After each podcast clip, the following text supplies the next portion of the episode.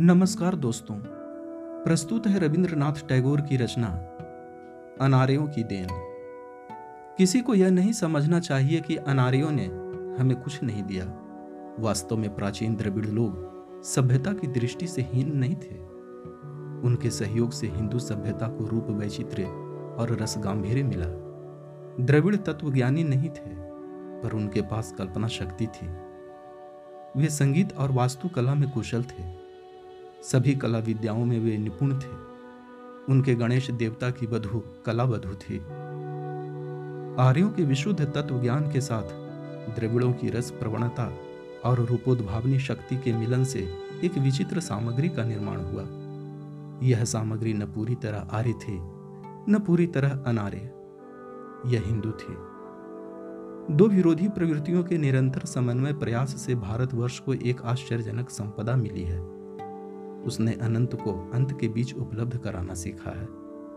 और भूमा को प्रात्यहिक जीवन की तुच्छता के बीच प्रत्यक्ष करने का अधिकार प्राप्त किया है। इसलिए भारत में जहाँ ये दो विरोधी शक्तियाँ नहीं मिल सकी, वहाँ मूढ़ता और अंध संस्कार की सीमा न रही। लेकिन जहाँ भी उनका मिलन हुआ, वहाँ अनंत के रसमय रूप की अबाधित अभिव्यक्ति हुई। भारत को ऐसी चीज़ मिली जिसका ठीक से व्यवहार करना सबके वश का नहीं है, और जिसका दुर्व्यवहार करने से देश का जीवन गूढ़ता के भार से धूल में मिल जाता है। आर्य और द्रविड़, ये दो विरोधी चित्तवृत्तियाँ जहाँ सम्मिलित हो सकी हैं, वहाँ सौंदर्य जगह है।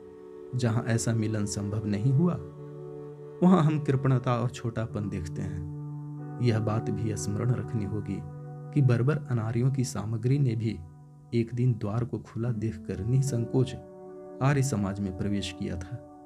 इस अनधिकृत प्रवेश का वेदना बोध हमारे समाज ने दीर्घ काल तक अनुभव किया। युद्ध बाहर का नहीं, शरीर के भीतर का था। अस्त्र ने शरीर के भीतर प्रवेश कर लिया।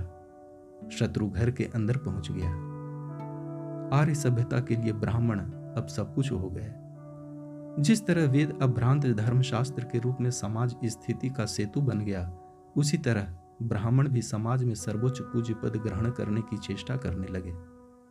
तत्कालीन पुराणों, इतिहासों और काव्यों में सर्वत्र यह चेष्टा प्रबल रूप से बार बार व्यक्त हुई है, जिससे हम समझ सकते हैं कि यह प्रतिकूलता के विरुद्ध प्रयास था।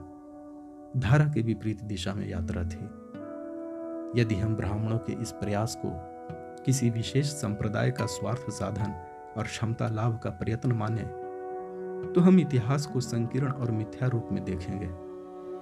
यह प्रयास उस समय की संकटग्रस्त आर्य जाति का आंतरिक प्रयास था। आत्मरक्षा का उत्कट प्रयत्न था।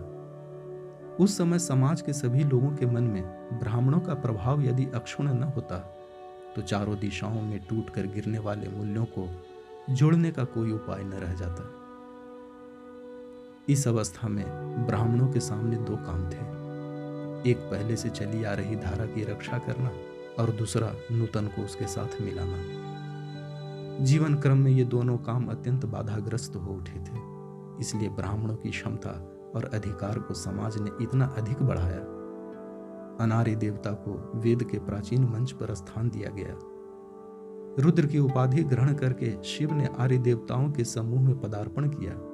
इस तरह भारतवर्ष में सामाजिक मिलन ने ब्रह्मा, विष्णु, महेश का रूप ग्रहण किया। ब्रह्मा में आर्य समाज का आरंभ काल था। विष्णु में मध्यकाल और शिव में उसकी शेष परिणति। यद्यपि शिव ने रुद्र के नाम से आर्य समाज में प्रवेश किया, फिर भी उसमें आर्य और अनार्य दोनों मूर्तियाँ स्वतंत्र हैं। आर्य के पक्ष से वह योगेश्वरी है। मदन को भस्म करके निर्माण के आनंद में मग्न। उसका दिग्वास सन्यासी के त्याग का लक्षण है। अनारी के पक्ष से वह विभत्स है। रक्त रंजित, गज चर्मधारी, भाँग और धतुरे से उन्मत्त। आर्य के पक्ष से वह बुद्ध का प्रतिरूप है और वह सर्वत्र बौद्ध मंदिरों पर सहज ही अधिकार करता है। दूसरी ओर, वह भूत प्रेत इत्यादि शमशांचर विभीषिकाओं को और सर्प पूजा, वृषभ पूजा, लिंग पूजा और वृक्ष पूजा को आत्मसात करते हुए समाज के अंतर्गत अनारियों की सारी तामसिक उपासनाओं को आश्रय देता है। एक और प्रवृत्ति को शांत करके निर्जन स्थान में ध्यान और जप द्वारा उसकी साधना की जाती है। दूसरी ओर चड़क पूजा इत्यादि विधियों से अपने आप को प्रमत्त करके और शरीर को तरह तरह के क्लेश में उत्तेजित करके उसकी आराधना होती है। इस तरह आर्य अनारे की धाराएँ गंगा जमुना की तरह एक हुई। लेकिन उसके दो रंग एक दूसरे के समीप होकर पृथक रहे। धन्यवाद।